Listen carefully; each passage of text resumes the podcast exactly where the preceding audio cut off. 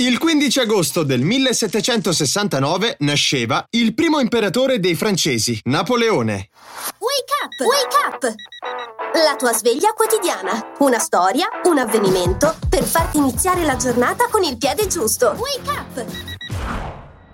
Ajaccio è il capoluogo della Corsica. Isola a lungo contesa tra francesi e genovesi. Una leggenda narra che il suo nome sia un retaggio dell'eroe greco Aiace. Altri dicono che sia di origini più popolari, ma il risultato non cambia. Su quella terra, da poco e definitivamente conquistata dai cugini d'Oltralpe, il giorno di Ferragosto del 1769 vide la luce quello che passerà alla storia come piccolo caporale, o più regalmente primo imperatore dei francesi. Napoleone Bonaparte, rampollo di una famiglia della piccola nobiltà italiana, partì da un'isola per conquistare un continente. E visto che niente per caso, fu un'altra isola la testimone dei suoi ultimi momenti. Ma questa è un'altra storia.